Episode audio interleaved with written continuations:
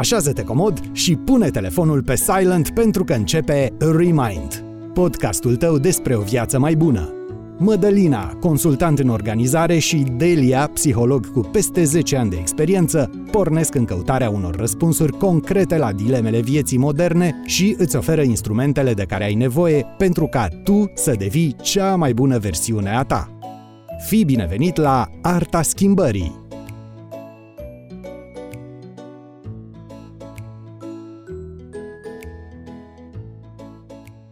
Bună, dragii noștri, și bine v-am regăsit la o nouă întâlnire cu noi două. Astăzi o să vorbim despre ceva ce ne-ați cerut și știm că e un subiect foarte popular, și anume despre frici. Bună, drăguților! Bună, Delia! Bună, Mădălina! Mamă, cât de mult mă bucur, Delia, știe, am tot vorbit, am țopăit pe aici, sunt foarte fericită că avem din nou un rec.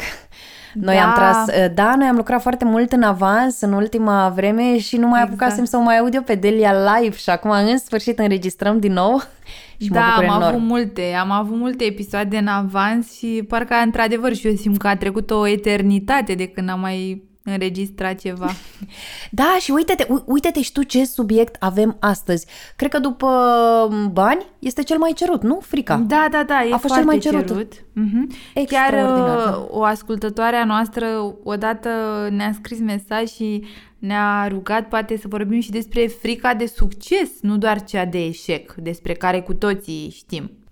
Da, da, da, țin minte mesajul, foarte, foarte bun mesajul, iar asta este o frică atât de profundă. Este, da, e, într-adevăr, nu se, nu se prea vorbește despre frica aceasta de succes, toată lumea o ține cu frica de eșec, dar totuși există și frica de succes, dar... Hai să vedem cum ne descurcăm astăzi cu timpul, fiindcă avem extraordinar de mult de acoperit. E multă da. pâine de mâncat astăzi, să vedem cum ne descurcăm cu timpul. Dacă nu, Delia, cred că o să facem și o parte a doua, poate și o parte da, a treia, fiindcă da, sunt exact. foarte multe de acoperit, nu? Da, sunt multe, multe. Când vine vorba despre subiectul acesta, anxietate și frici, sunt foarte multe subtipuri de frici, dar astăzi o să vorbim doar despre câteva. Mădălina, tu aveai o definiție foarte clară și specifică despre frici. Da, am găsit mai multe definiții, însă am ales una... în care cred sută în mie, una care vorbește, speaks to me, foarte mult. Cred că și pentru voi este extraordinar de relevantă. Fiți atenți! Frica este o emoție neplăcută cauzată de credința că cineva sau ceva reprezintă un pericol, o amenințare, sau este cauzator de potențială durere. Deci ne este frică de o situație, o persoană sau... un eveniment care ne poate bloca să nu mai trecem la acțiune. Da, dar aici, în definiția asta, exact ce vorbeam noi două înainte, sunt totuși două concepte cheie peste care nu vreau să trecem ușor și cred că ele cumva pun pietrele de temelie ale discuției noastre de astăzi. Faptul că frica este o emoție, neplăcută ce-i drept, dar da. o emoție, mm-hmm. cauzată de un gând sau de o credință, da? Credința că cineva sau ceva... Un gând sau o convingere, da. Un gând, o convingere, o părere de-a ta care îți induce acest mm-hmm, sentiment. Mm-hmm, Într-adevăr. Mm-hmm. Deci frica este acea emoție cauzată de un gând cum că ceva ar putea să ne pună în pericol, da? Și acum, gândurile sau credințele, știm cu toții, sunt subiective sau da. obiective, nu? De multe ori ni se poate, poate fi doar o părere, mm-hmm. zic. Ia-o de aici, Delia.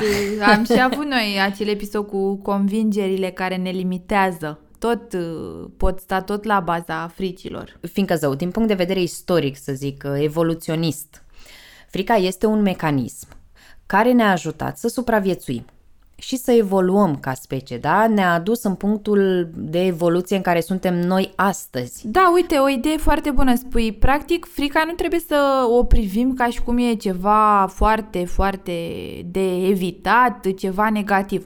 Pentru că, într-adevăr, frica de-a lungul timpului ne-a servit pe noi oamenii ca mecanism de supraviețuire. Pe vremea strămoșilor noștri, când oamenii trăiau în peșteri și trebuiau să vâneze și să...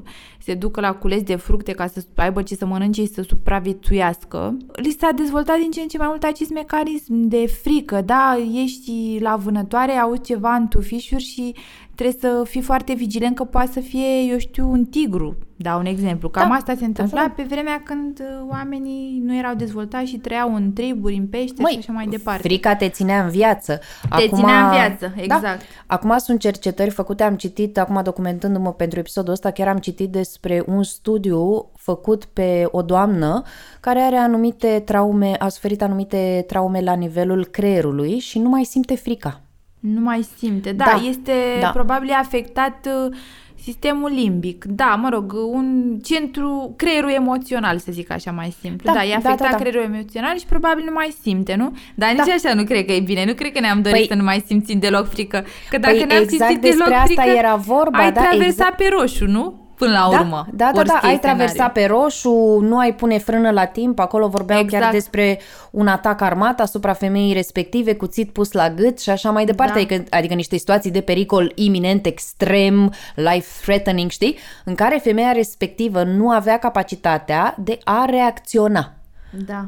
Așadar, frica, nu știu, acum cât mă pricep și eu, cine știe mai bine să mă contrazică, frica eu aș pune-o cumva pe același nivel, pe aceeași panoplie cu foamea, da? Mm-hmm. Fiindcă și dacă n-am simțit foame, probabil am murit de foame, nu? Am murit de inaniție, da? Siguranță. Probabil vine și cu sentimentul de sete, uh, nu știu cum este poate și somnul. Eu cred că într-un fel, poate mai puțin biologic, dar pe acolo frica, frica este unul dintre mecanismele esențiale de supraviețuire ale rasei. Însă, și acum din nou vin și citesc din oameni cu mult mai inteligenți decât mine, care au făcut cercetări, în contextul actual al civilizației moderne, al modului în care este organizată societatea, noi nu mai avem atâtea pericole. Acum când nu mai sunt uh, lupte pentru supraviețuire, cel puțin, nu știu, nu în majoritatea locurilor da, de pe glob, uh, frica deja nu ne mai ajută. Ea da. începe și ne împiedică de cele mai multe ori, atenție, să ne urmăm și să ne atingem obiectivele. Dacă ar fi așa să vorbim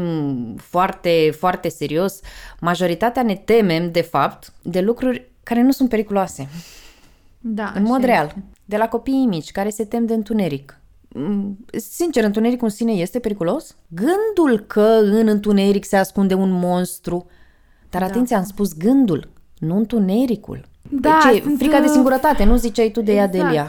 O să trecem acum în revistă cele șapte frici cele mai comune, uh-huh, uh-huh. printre cele mai comune, adică facem și un disclaimer, nu înseamnă că ăsta este almanahul fricilor, dar sunt printre cele mai întâlnite. Mamă, ce-mi place asta cu almanahul!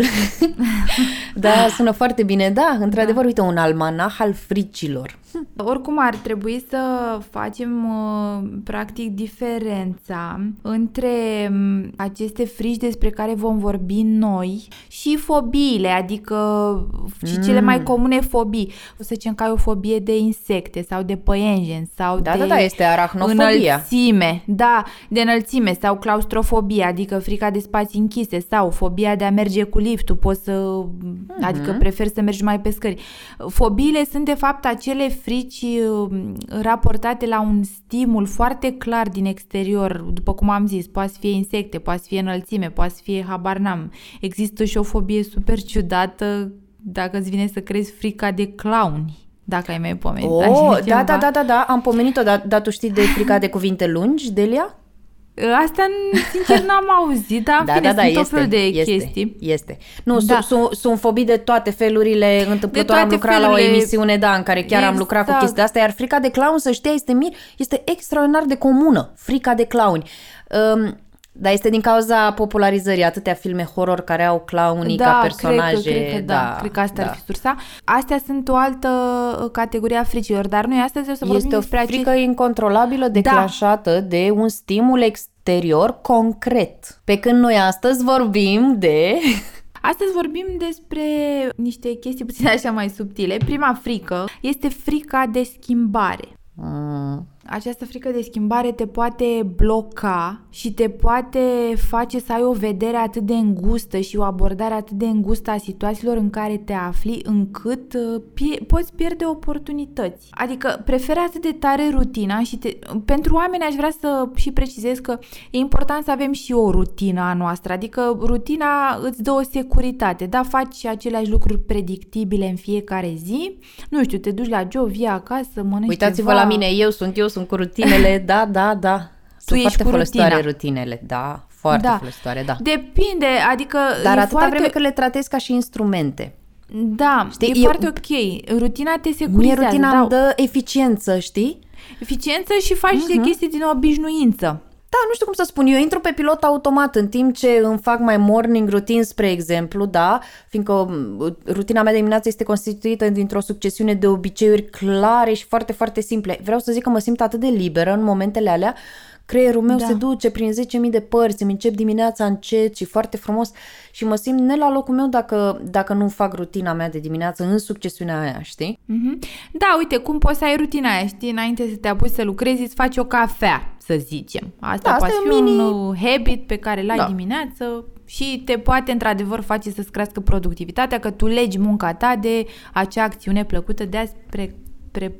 de a-ți pregăti o cafea înainte și așa mai departe. Iar tu mie practic îmi spui că dacă eu aș schimba, da. să zic, rutina mea de dimineață, să zic că poate mă duc la un hotel și atunci cumva în capul meu este, a, dacă, dacă eu am făcut schimbarea asta, ziua mea o să fie proastă și mi-e frică de schimbarea asta și atunci nu o mai fac? Cam așa ar fi? În general vorbind, rutina le oferă oamenilor o securitate pentru că fac lucruri predictibile, dar sunt unele persoane care ajung deja într-un stil nevrotic, adică nu mai fac altceva uh-huh, în afară uh-huh. de chestiile alea, înțelegi? Și printre altele, pentru că nu, adică sunt foarte multe motive în, în spatele unui astfel de comportament, dar printre altele se poate afla această frică de schimbare. Am cunoscut de-a lungul vieții mele persoane care au rămas foarte, foarte mulți ani, chiar de la douăzeci de ani, în același job, adică pe aceeași poziție, poate doar o mică promovare și aș putea băga mâna în foc că cel puțin pentru o parte din acele persoane era vorba despre această frică de schimbare. Vis-a-vis de exemplul ăsta pe care tocmai l-ai dat, mi se pare unul foarte bun. Oare da. de frica asta de schimbare nu este atașat poate și o lipsă de încredere?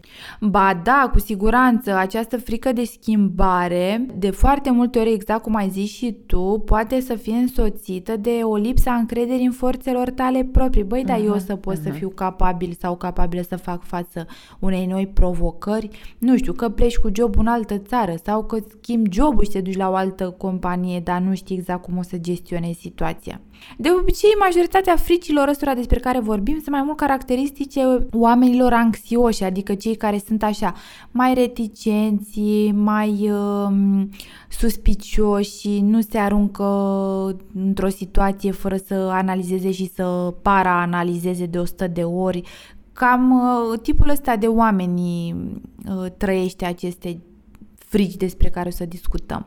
Pentru că sunt și acei oameni care au inițiativă și trec foarte ușor la acțiune fără să analizeze și merg cu capul înainte într-o situație fără să analizeze prea mult. Ăia sunt niște oameni care sunt mai direcți, așa, mai hotărâți. Oricum, mi se pare că este clar o emoție care este responsabilă de lucrurile pe care nu le facem în viața asta, știi? Cred, da. da, cred că frica este vinovată de multe, multe, multe chestii pe care nu le ducem la capăt sau pe care efectiv nu le, nici măcar nu le începem în viața asta, știi? Am un vis, am și de așa frică. Este.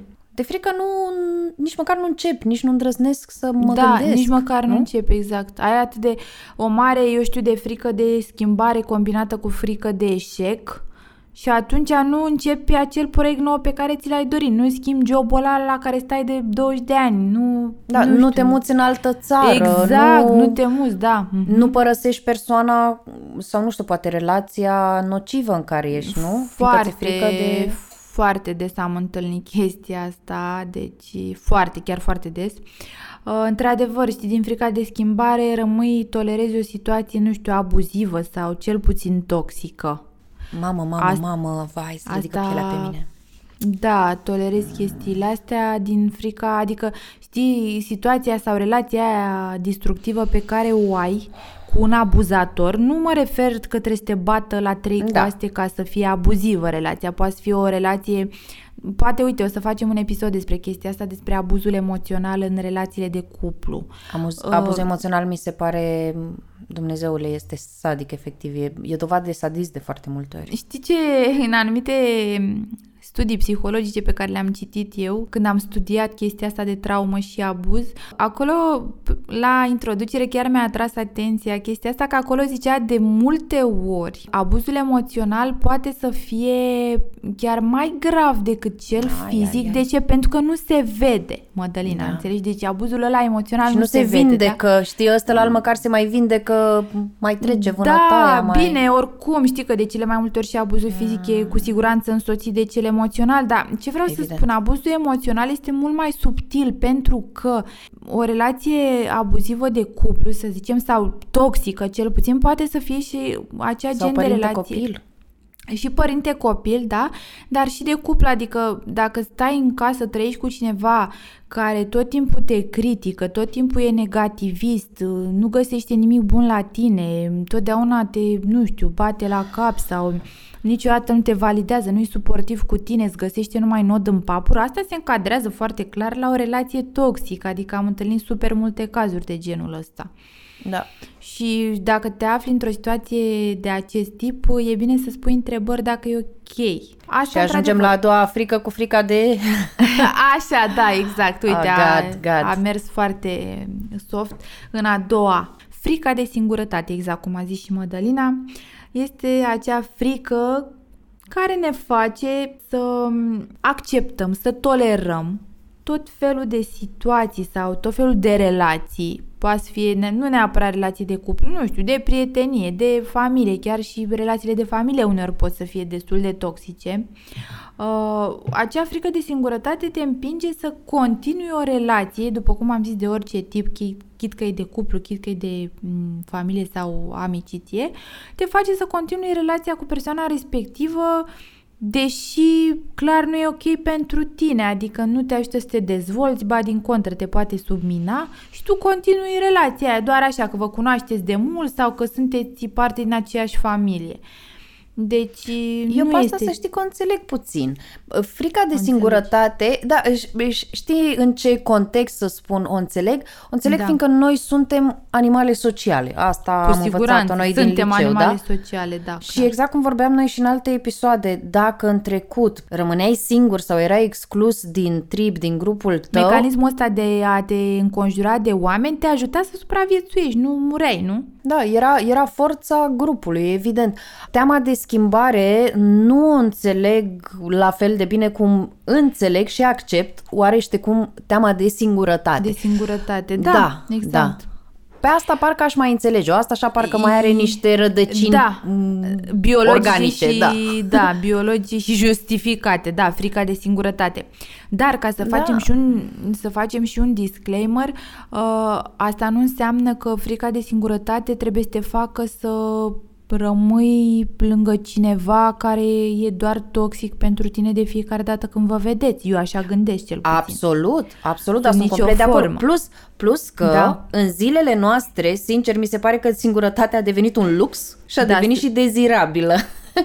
Da. Știi? Adică astăzi dacă ești singur, nu mai mori. Nu mori nici de foame, nici de frig, nu te mai mănâncă nici ursul, nu ți se mai întâmplă da. Nimic. Da, da, deci da, astăzi da. Frica de singurătate nu mai este justificată. Pot să o înțeleg, adică pot să înțeleg de unde își, de unde își trage seva. Mm-hmm. Dar uh, nu-i mai găsesc logica noima în zilele noastre, știi? Văd la multe persoane um, și cred că totuși asta este cultivat din copilărie. Poate, poate aici îmi spui tu mai exact. Da. Um, îi văd cum devin anxioși numai la gândul că urmează să stea singuri. Cine? Adolescenți? Persoane. Sau? Nu, persoane. nu, nu, nu, nu, nu, nu. Oamenii în jurul meu cumva se tem a priori de singurătate. Nici măcar n-au, gust, nici măcar n-au gustat-o, cum să zic, n-au băgat degețelul în ea, nu s-a da. Întâmplat și le este teamă, mm-hmm. știi? Adică eu dacă rămân singur, mor. Sau... Da. Na, pe asta am auzit-o și în cazul părinților mei. Mama mea s-a dus, iar tata spunea înainte, dacă da. Se duce, mă rog, mama și așa, pe mine o să mă mănânce câine, o să nu știu. Uite, stă foarte bine, mersi, de patru ani de zile he's ok.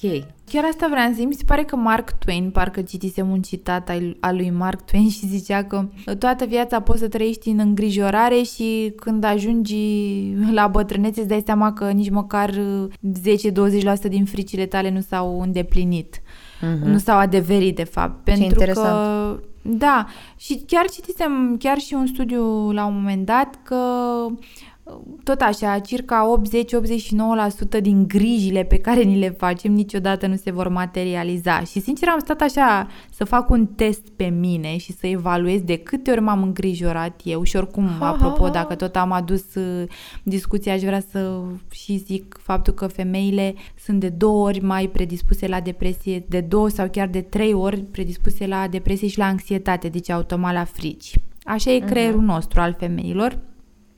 Și am stat așa și eu să mă analizez în anumite momente ale vieții că mă îngrijoram de anumite chestii și chiar într-adevăr nu s-a îndeplinit, adică creierul e un foarte mare vrăjitor să te facă să crezi că să se focuseze pe negativ sau să se focuseze pe frici, care de multe ori nici măcar nu se întâmplă. Te bucură ce auzi? Nu uita să te abonezi la canalul nostru și să spui și celor dragi despre el. A treia frică la care o să ne referim este frica de eșec, pe care am menționat-o și mai devreme, dar nu am detaliat-o. Este big foarte one, com... big one, big one. Mm-hmm. Mamă, ce da. mare e asta! Este foarte des întâlnită. Ea de cele mai multe ori ne... pur și simplu ne blochează, ne paralizează și nu mai ne asumăm riscuri. Întotdeauna în viață este bine să-ți asumi riscuri, dar cu precizarea că riscurile trebuie să fie calculate. Adică să nu fii nesăbuit. Nesăbuit, da, să da. fii rațional, adică să te arunci așa cu capul înainte fără să evaluezi dar ce se întâmplă, care or să fie consecințele. Și această frică de eșec ne blochează, ne paralizează. Să știi că merge, poți zic că e soră cu prima frică și anume frica de schimbare, pentru că orice schimbare presupune și o ieșire din zona de confort și automat îți consumă mai multe resurse, nu și atunci când îți schimbi jobul, indiferent că te duci pe o poziție mai ok sau că promovezi, chestia asta vine la pachet și cu alte responsabilități și te face să ieși din zona de confort. Și dacă ai o mare frică de schimbare, o să rămâi mereu în locușorul tău cald, nu o să aspiri la ceva mai, mal, mai mult. Ba da, ba da, tu vei aspira la ceva mai mult și vei avea în continuu sentimentul ăla că nu ți-ai atins potențialul, că nu ai reușit să fii ceea ce ți-ai fi dorit în viață. Mm-hmm. Da, da, ai chestia aia care te macină pe dinăuntru, dar cumva nu ai pornirea, nu ai elanul să mergi chiar să treci la acțiune. Măi, mi se pare absolut uluitor și ai spus atât de bine, este paralizantă frica de da. eșec. Da, da, așa este. Dar ce, ce este eșecul? Adică la urma urmei Ah, da, uite, chiar bine că ai întrebat. Cred că nouăzeci și nouă la sută din oameni privesc eșecul ca pe ceva pf, care te destabilizează, ceva nedorit. Din punctul meu de vedere, eșecul îți întărește reziliența, adică forța mentală, pentru că odată ce ai trecut printr-un eșec, o să fii mult mai abil la un alt eșec, adică o să te descurci mult mai bine. Auzisem la un moment dat un citat care spunea că succesul este o succesiune de eșecuri după care nu ai renunțat. Și într-adevăr, mai ales, cred că un antreprenor scrisese chestia asta, dar nu mai știu cum îl chema, oricum mi-a, re- mi-a reținut păi atenția. Păi hai să vorbim de marele antreprenor Edison, nu? Omul da, care ne-a dat... Da, uite, zi, da, da, da. Uh-huh. Da, cine ne-a dat nouă becul, lumina în case și așa mai departe. Citisem din nou, nu știu exact, când nu mai țin minte. Cred că sute, sute de încercări, sute da. de eșecuri, da. până a reușit într-un final să scoată becul incandescent ăla care să funcționeze, cel pe care îl știm noi astăzi.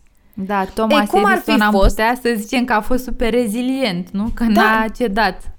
Da, dar cum ar fi fost ca omulețul ăsta la două sute treizeci și șapte, da, să zică mi-e frică ca două sute treizeci și opt să nu am un eșec, da, știi? Exact. Și să se fi oprit acolo. Da, îți dai seama că... Da, dar exemplele sunt nenumărate și tot așa, dacă studiezi puțin psihologia liderilor sau psihologia oamenilor de succes, psihologia succesului, exact despre asta vorbesc cu toții, despre reziliență, despre puterea da, de, a, de a vedea într-o nouă lumină ideea asta generală de eșec. Mm-hmm, Bine, mm-hmm. pe de altă parte, Delia, mie mi se pare că... Din școală, din copilărie, suntem învățați într-un anume fel, cumva suntem presetați, ni se apasă o succesiune de butoane.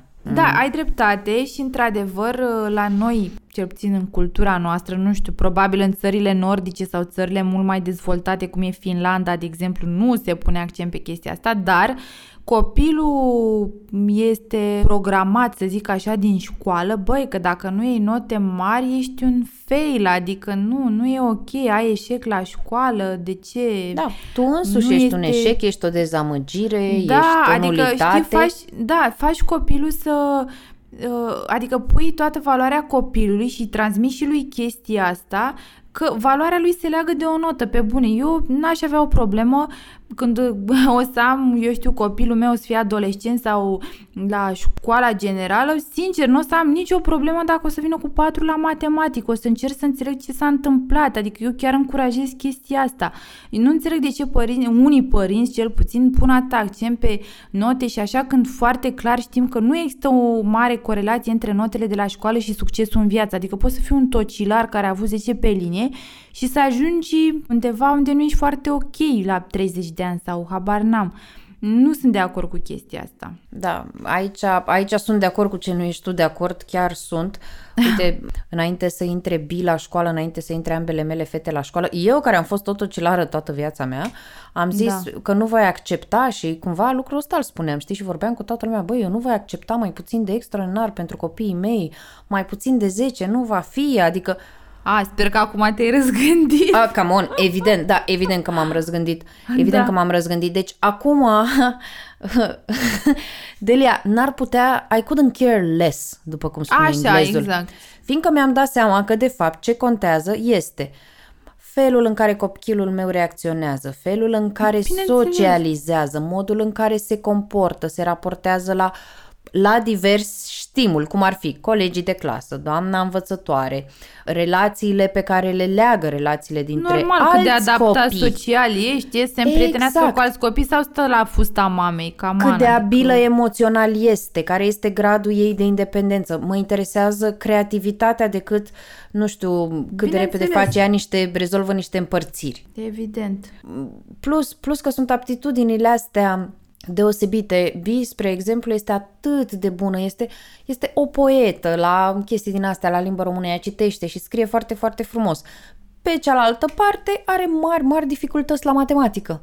Ok, deci fata are abilități pe partea de umanism, clar, nu? Da, da, da. Dacă eu nu aș fi avut copiii mei care să treacă prin lucrurile astea, probabil și acum Delia aș fi fost cu ideea aia antipărită și de anii mei de studiu și de părinții mei, cum că trebuie să fii extraordinar în toate domeniile, că nu este suficient să ajungi la olimpiadă la anatomie, trebuie să da. fii și la engleză și la română, eventual și la matematică și așa mai departe.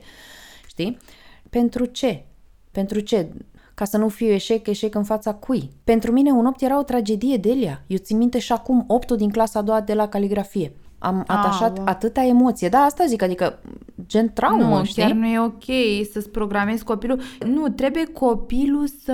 Nu, frate, să aibă zece pe linie, să fie olimpic eventual, pe bune. Eu ca psiholog și vorba aia am ceva experiență, nu aș pune preț pe chestia asta, pentru că o notă e doar o notă și n-aș putea să leg valoarea copilului meu doar de o notă. Vorba Evident. ta, contează cât de rezilient e, cum se împrietenește cu alți copii. Ok, încerci să afli, dar ce s-a întâmplat? Poate a fost o chestie contextuală sau poate, nu știu, a avut copilul niște stări mai proaste câteva zile la rând și n-a avut chef să învețe și atunci eu ca și părinte sunt responsabil să-l întreb ce s-a întâmplat, să mă conectez la el, da, ești ok, da, ce Poate s-a... are gânduri și nu se poate concentra, poate... și nu știe să, vor, să le exprime, că copilul până învețe să se exprime emoțional durează, adică eu, nici adulții nu prea știu să exprime emoțional, oh, oh, oh, oh, copii.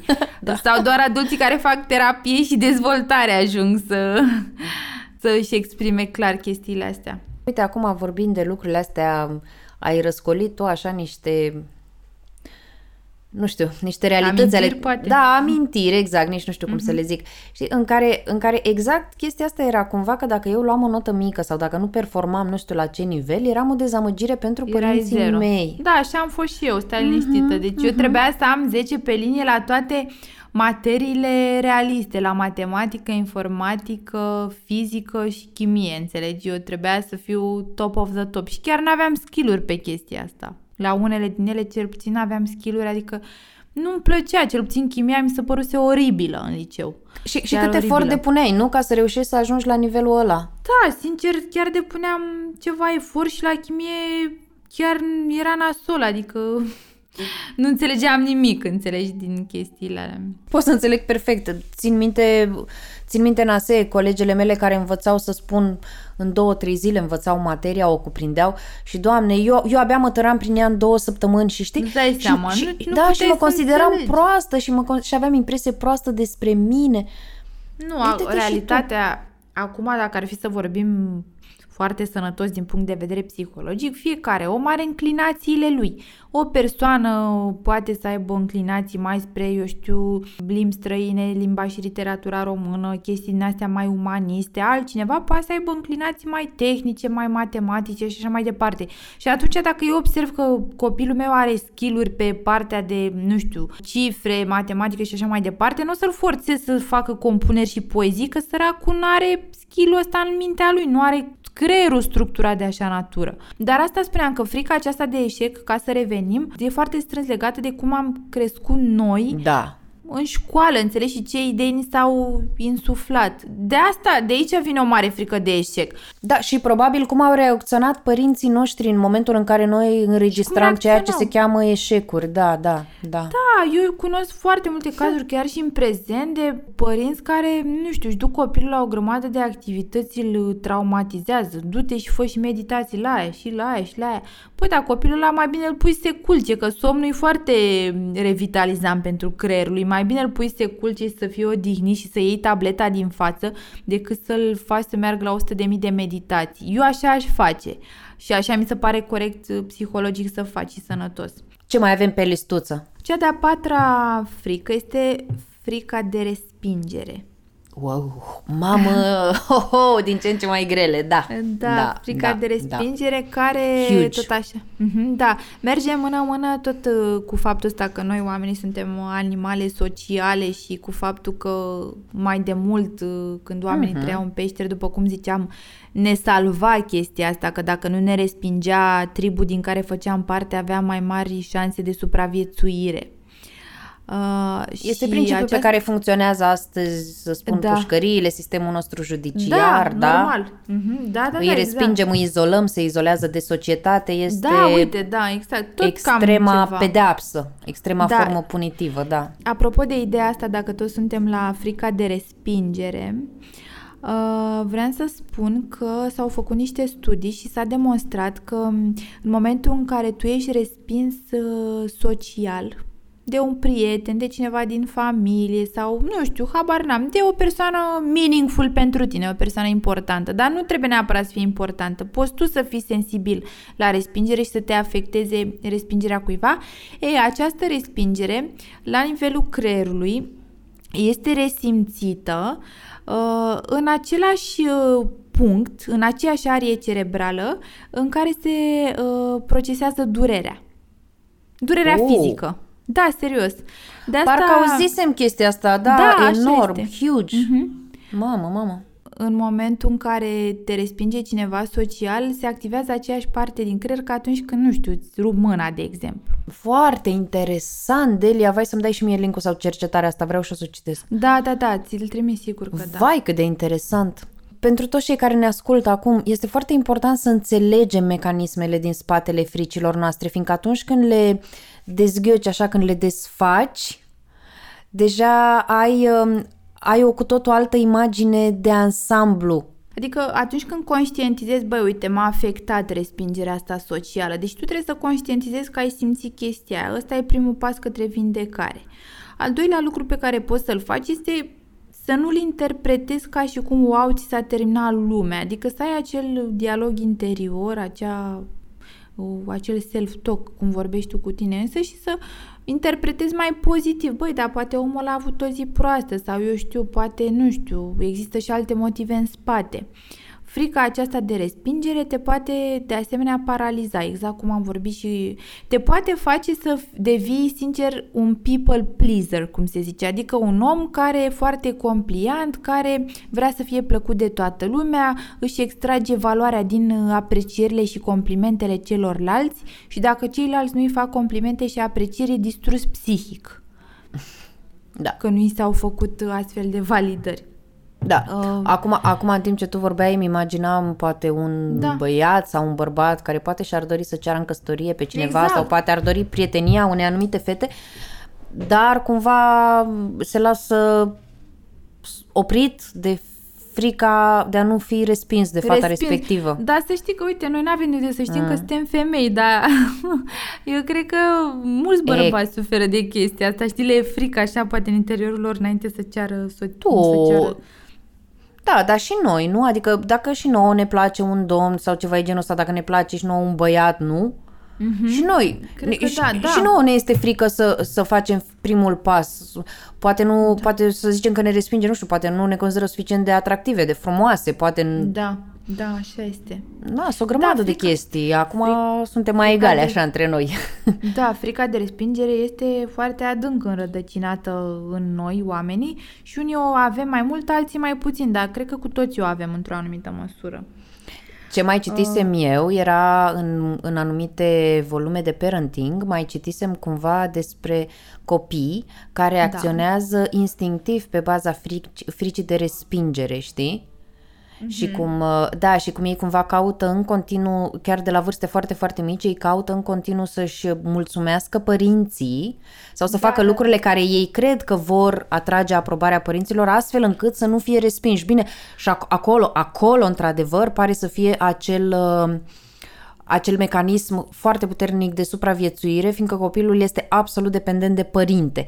Evident da. că părintele nu o să-l lase nemâncat sau în țuțugol acest, pe stradă în frig, știi? Este, acest gen de Doar că copilul care, nu știe chestia asta. Da, acest gen de copii care vor să facă totul să intre în voia părinților, pentru că altfel se teme să nu fie pedepsit de părinți, mm. va ajunge un people pleaser, adică un mm. om care să facă pe plac celorlalți excesiv de mult și să-i mm-hmm. facă pe ceilalți, să-i pună pe ceilalți pe locul întâi contra nevoilor sale. Cred că lucrul ăsta îl vedem de atâtea ori, știi?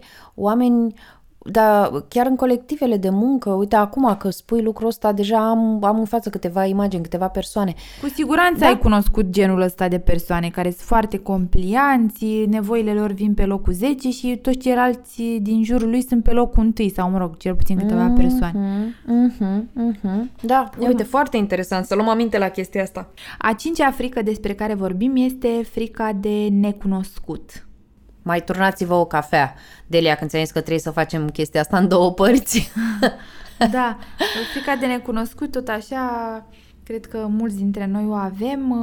Tu poți să devii o total altă persoană. Dacă, dacă tu știi despre tine în momentul de față că ești o persoană care are o mare frică de necunoscut, ceea ce te împiedică să te expui în diferite situații, nu știu, să cunoști noi persoane, să... te expui diferitor oportunități, nu știu, profesionale, de exemplu, știi chestia asta despre tine și ți-ai propus, băi, vreau să nu mai fiu așa, vreau să îmi micșorez cât de mult pot această frică de necunoscut. Și atunci începi gradual, treptat, să te expui la genul de situații care îți creează frică, care te anxietează. Exact așa se și face și în terapie.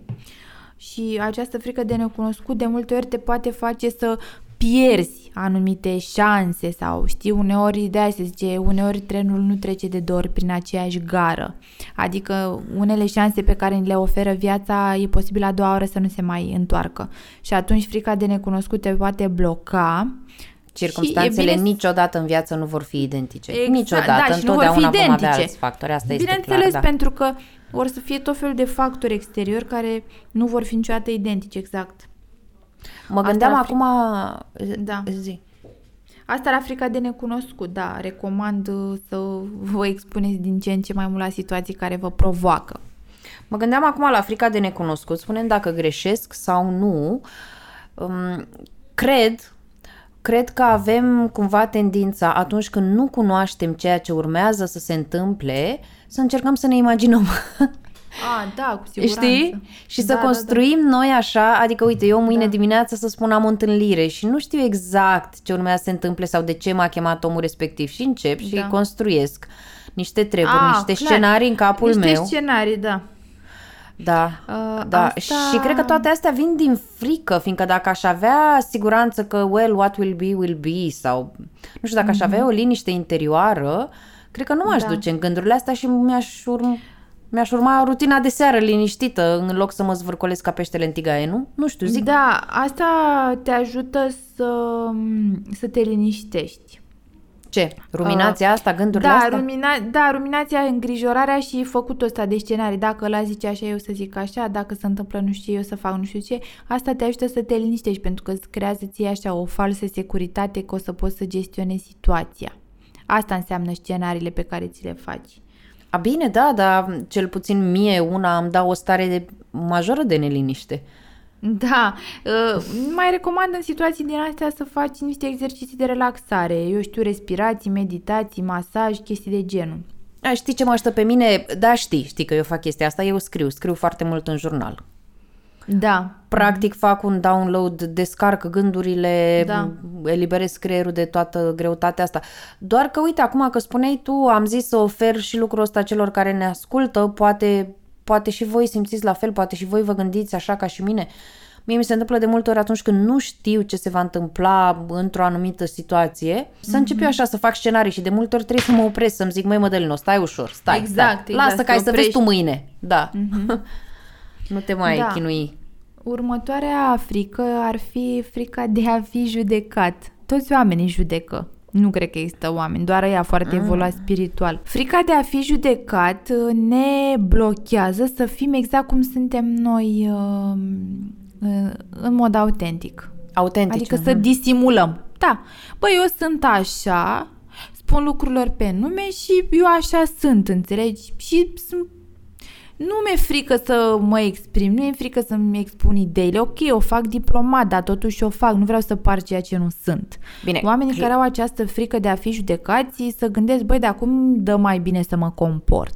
Bine, dar clar, clar asta merge mână în mână cu uh, frica de a nu fi acceptat, plăcut. Asta vreau să zic, da, exact. E uh, acolo, e acolo. Da, da, da. Multe din fricile astea despre care vorbim noi, fricile astea așa mai subtile, pe care cu toții uh-huh. le avem într-o măsură mai mare sau mai mică, multe din ele sunt uh, asociate. Uite, exact, cum ai zis tu, Mădălina, frica asta de a fi judecat, clar, merge mână în mână cu frica de respingere. Da. Pentru că dacă tu îți exprimi o idee, să zicem, ești într-un grup, da? De persoane, într-un grup de prieteni și, nu știu, fiecare își exprimă opinia politică, să zicem, de exemplu, că asta creează de multe ori controverse și ție nu-ți place deloc uh, ideea pe care ei tot o vehiculează și tu ții cu altcineva. Și ți-e frică să-ți expui chestia asta pentru că să nu, ți-e frică să nu te respingă grupul tău, da, tribul da, pro- tău. Probabil să nu fii judecat, iar apoi exact. În final să fii respins, nu? Da.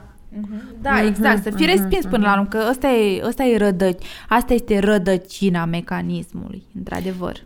Crezi că mai este posibil să-mi fie teamă, să nu fiu judecată, fiindcă eu cumva nu sunt convinsă că am argumente suficient de puternice? Da, să... asta, da, da, da, adică e, e vorba posibil de un... și asta?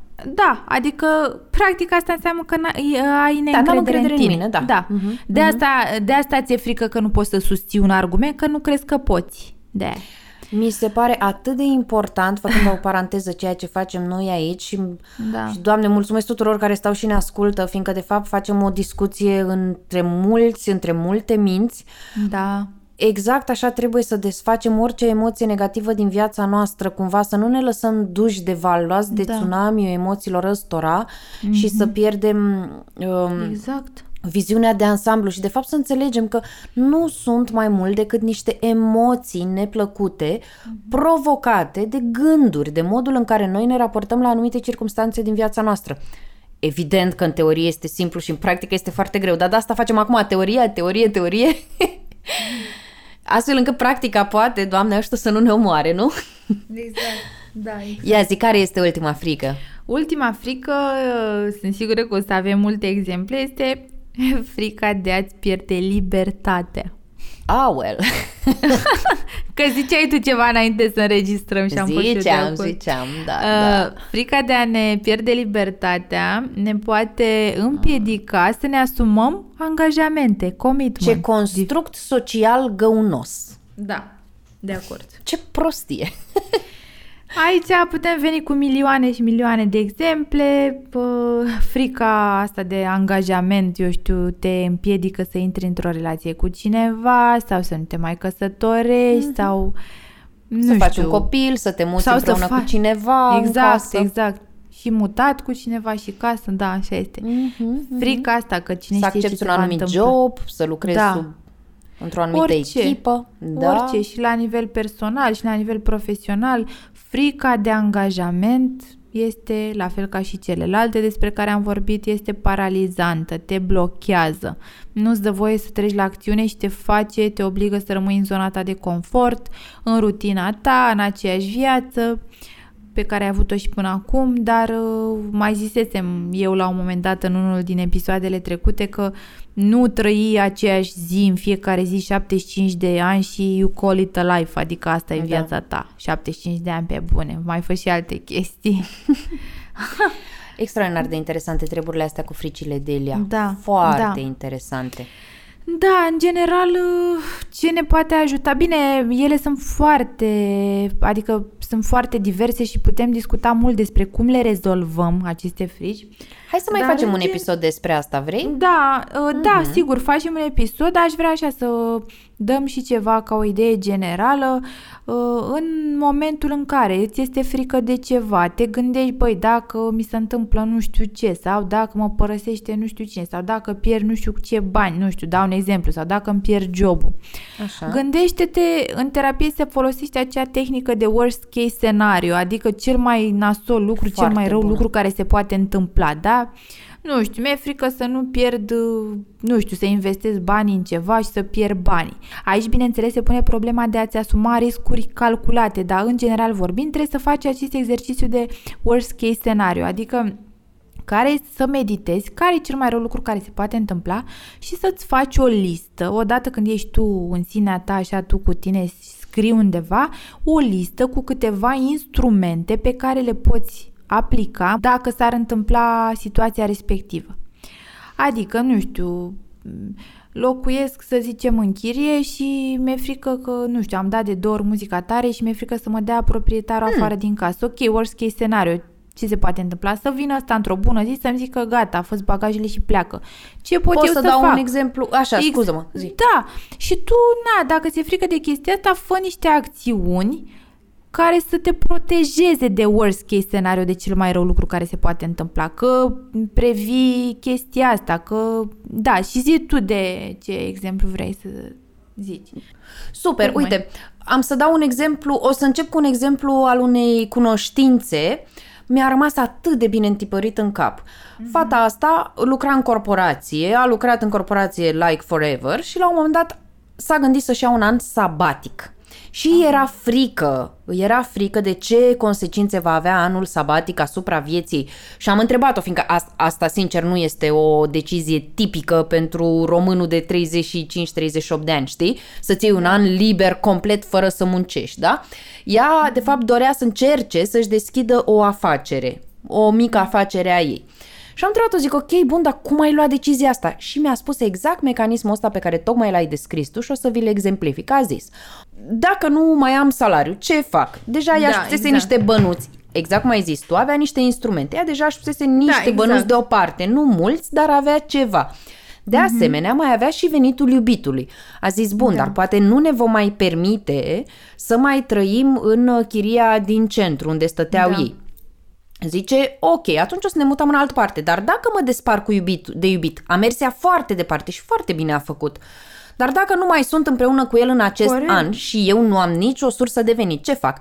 Măi, și atât de frumos a zis, zice, bunica mea de la țară abia mă așteaptă, zice, și atât de fericit aș fi să stau să plantez zarzavaturi, nu știu, cu bunica.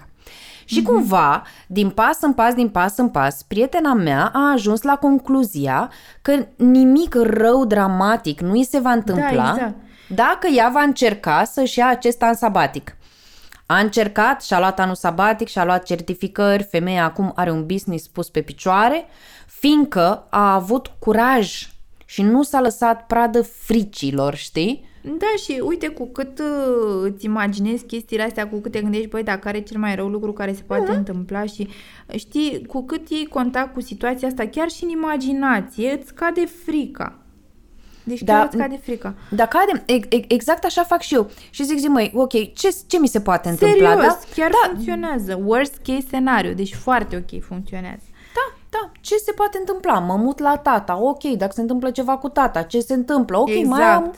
Și tot așa, știi, ce pot să fac? Pot să dau meditații, ce știu eu să fac, știi? Uh-huh, uh-huh. Fiindcă întotdeauna, întotdeauna există o soluție. Trebuie da, doar să fii dispus să o cauți. Normal, da. Normal, asta e clar. Da.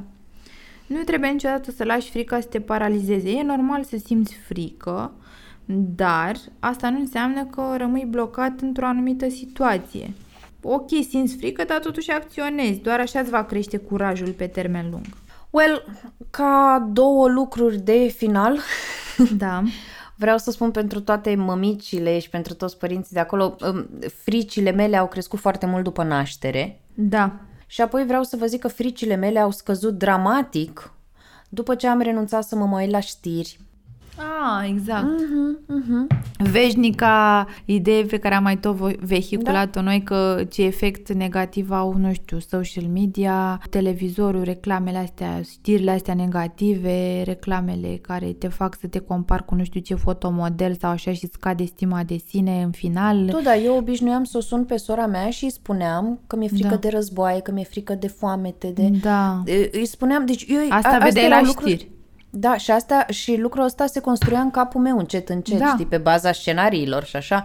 Măi, și aveam niște imagini absolut înspăimântătoare mie. Mi-era mm-hmm. frică de cutremure, mi-era frică da. De foamete, de molime, de încălzire globală. Am avut și la un moment dat frica asta de cutremuri și m-am gândit după aia, băi, dar până la urmă nu poți să controlezi chestia asta. Adică ce-o fi, o fi, cum ți-e dat, așa ți-e dat, nu? Nu știu, dau un exemplu. Asta poate păi atunci eu zic așa, să... hai să încheiem episodul ăsta, tocmai în nota asta de conștientizare. Da. Mm-hmm. Am, am alcătuit o aliniere a unor, unora dintre cele mai comune da. Frici. Este da. Bine că acum am auzit de ele, este bine că am discutat de ele, ar fi tare bine să începem să le reperăm. Mm-hmm. Ca și exercițiu, ceva ce discutasem cu Delia înainte de episod, noi două vă recomandăm un exercițiu de bază. Împărțim o foaie de hârtie în două, în stânga scriem frica pe care am reușit să o reperăm, frică de necunoscut, frică de a fi respins, frică de eșec, iar în dreapta aș vrea să scriem ce aș putea eu să realizez dacă nu mi-ar mai fi frică de lucrul respectiv, dacă n-aș avea teamă de eșec, ce aș putea să realizez, da? Poate aș putea să am un business funcțional sau poate aș putea să public o carte, da? Dacă da. Nu mi-ar fi frică de respingere, ce aș putea să realizez? Să găsesc the love of my life sau să mă duc la Gigel să-i spun Gigel, te iubesc și Gigel să zică Doamne, Maricica și eu, de câtă vreme așteptam să-mi spui. Da, știi? Ceva de genul ăsta. Da, da. da. Și atunci, hai să lăsăm episodul ăsta la nivelul de conștientizare și... conștientizare. Da, să înțelegem mai bine, da. Da, mm-hmm. da, da și să mai facem un, un episod nou pe instrumente efectiv, pe cum lucrăm la modul da, efectiv cu fricile. Da, pe aceste frici, da, mm-hmm, sigur. Rămâne așa, să facem Am lucrul ăsta. Am bătut palma. Și eventual poate ne mai scrieți și voi cum ați trecut peste anumite frici sau cum v-ați dat seama care a fost frica voastră. Tare frumos a fost, mulțumim enorm, îți mulțumesc Delia, să știi că mi-am mulțumesc luat notițe, și... ca de obicei când vorbesc cu tine eu scriu. Da, mulțumesc, știu că oh, mi-ai zis de multe mulțumesc. Ori. Da, păi da, fiindcă spui niște lucruri foarte faine, da, foarte folositoare. Uite, vezi, exact ce, vom, ce vorbeam noi, ce spuneai tu, să înveți de la cei care știu mai bine, exact. Știi? Exact, mm-hmm. măcar pe anumite părți, da, așa da. Este. Mulțumesc mult. Mulțumim din suflet că ați stat alături de noi. Până data viitoare, stay tuned și nu uitați că urmează super multe surprize pentru voi. Acesta a fost un episod Remind, Arta Schimbării.